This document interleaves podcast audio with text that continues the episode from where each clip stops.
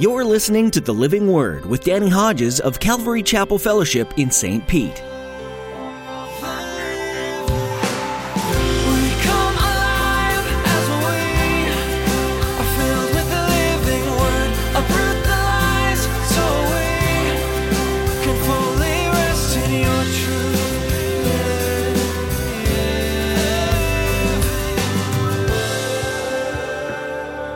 To this you are called because Christ suffered for you, leaving you an example that you should follow in his steps.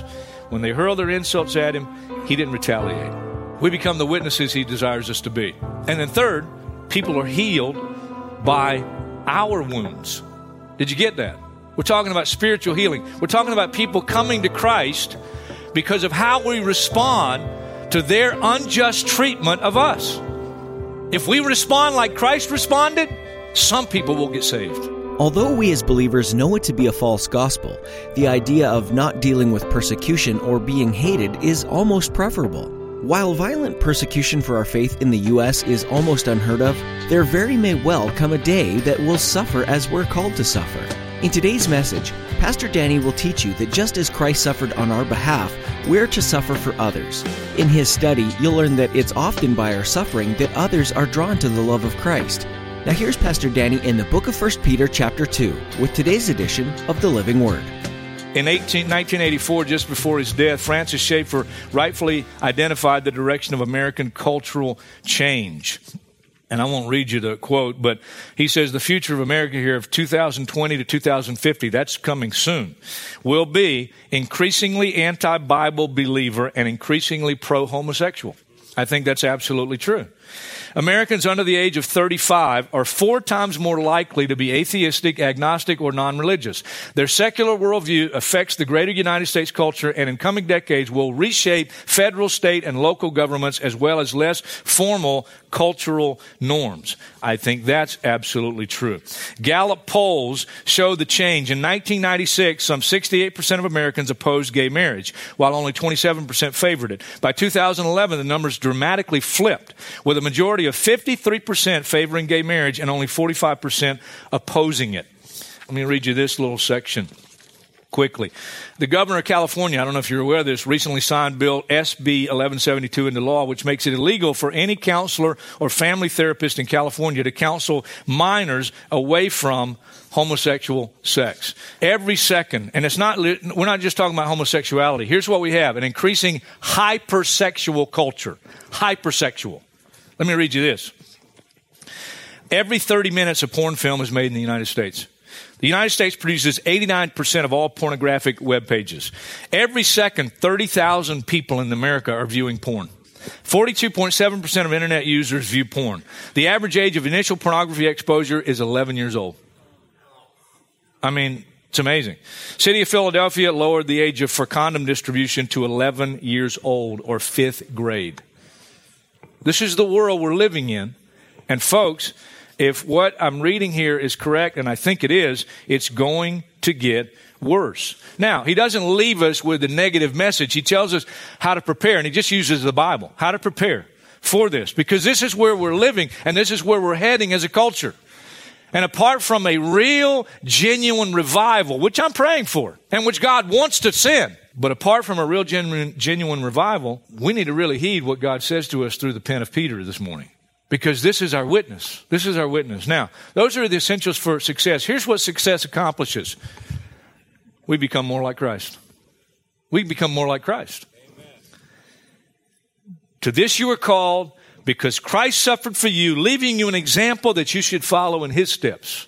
When they hurled their insults at him, he didn't retaliate. We become the witnesses he desires us to be. And then, third, people are healed by our wounds. Did you get that? We're talking about spiritual healing. We're talking about people coming to Christ because of how we respond to their unjust treatment of us. If we respond like Christ responded, some people will get saved. Now, there's some great examples. Of course, Jesus is our number one example. And what an example he is. It just wows me when I read when they hurl their insults at him, he didn't retaliate. Uh, when he suffered, he made no threats. Because it's one thing uh, to make a threat, it's another thing to be able to back it up. Remember what he said to Peter, Jesus said to Peter, when the mob comes out to arrest Jesus, and what does Peter do? He pulls out his sword. He's going to fight and defend the Lord. And here's what Jesus said. You find it in Matthew 26, verse 53. Do you not think I can call on my Father and he will at once put at my disposal 12 legions of angels? Now think about that. A Roman legion was about 6,000. Do the math. 72,000 plus angels on the spot, right there, to wipe out the mob, wipe out the Jewish Sanhedrin, wipe out anybody that was going to send Jesus to the cross. Remember what Jesus said when he stood before Pilate? Let me read you from John's Gospel, chapter 18, verse 36. Jesus said, My kingdom is not of this world. If it were, my servants would fight to prevent my arrest. But my kingdom is from another place. You jump to chapter 19, still there before Pilate. Pilate says to Jesus, Don't you realize I have power either to free you or to crucify you? And Jesus said to Pilate, You would have no power over me if it were not given to you from heaven. In other words, it was God's will that Jesus suffer. And because he was willing to suffer, salvation comes to the world. It's the same with us. If we're willing to suffer like our Lord suffered, we become Christ to that person or persons. The centurion there before the cross. Darkness covered the land as Jesus hung on the cross. And when he breathed his last, there was a great earthquake. The rocks split open. Tombs of people that had died in faith were opened up and they, these guys came out of the tombs and went into Jerusalem and showed themselves to people. I mean, amazing things happened.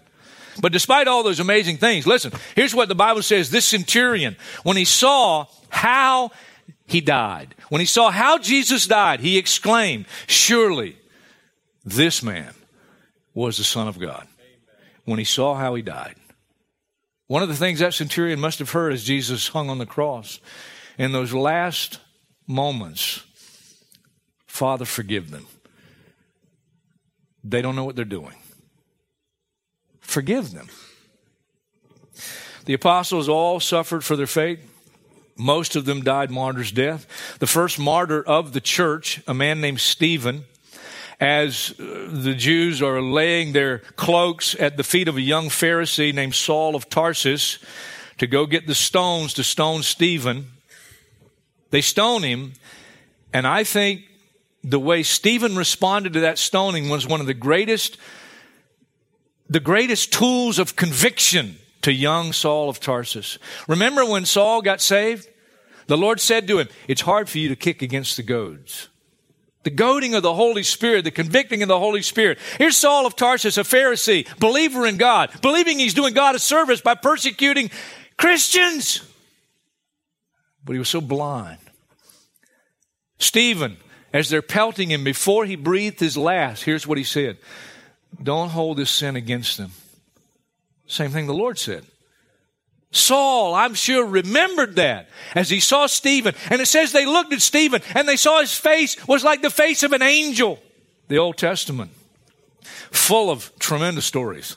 I mean, who can forget Hananiah, Azariah, and Mishael. We know them better as Shadrach, Meshach, and Abednego, but that's the names Babylon gave them. Their real Hebrew names are Hananiah, Azariah, Mishael, friends of Daniel.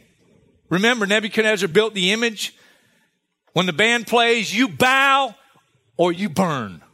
And Shadrach, Meshach, and Abednego said, We will not bow. We're willing to burn. They're called before the king. I hear that you didn't bow before the image. Yes, that's true, O king. Well, you don't bow, you're going to burn. We want you to know, O King, our God is able to save us, but if he does not. And I don't know who was the spokesman for the three, but the other two probably thinking, if he does not. What do you mean, if he does not? If he does not, we will not bow, we will burn. We're willing to burn. Nebuchadnezzar gets so enraged, he makes the fire ten times hotter than normal. The guys that throw Shadrach, Meshach, and Abednego in the fire get burned up themselves. They die. That's how hot the fire is. But you know the story, right? They're looking into the flame, and here's Shadrach, Meshach, and Abednego getting a suntan. I mean, they're just walking around in the flames. And there's a fourth person walking around with them, and they say, He looks like a son of God. Well, that's exactly right. He is the Son of God. Now, everybody, if you're going to suffer like Shadrach, Meshach, and Abednego, want the deliverance that Shadrach, Meshach, Meshach and Abednego, those three guys got. Yeah. But listen, listen, listen. They didn't know they were going to be saved. They thought they were going to die, and they were willing to die. Of course, you know the story of Daniel. I'll never get tired of reading it. I'll never get tired of telling it. I'll never get tired of preaching about it. Here's Daniel. God's raised him up as a government official in Babylon. His government peers don't like him. They don't like the God he serves. They're jealous and they're going to get him. But they realize the only way we can get him because he's so faithful in his in his service to the government. Only way we're going to get at him if it has something to do with his God and his faith.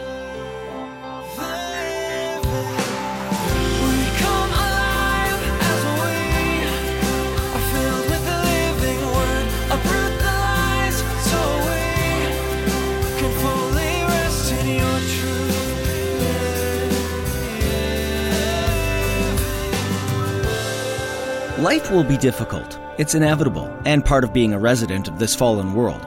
The question then becomes how do you handle unexpected trials? Through this study in the book of 1 Peter, Pastor Danny has been encouraging you to take your troubles to your Savior. He cares for you and is the strength and comfort that you crave.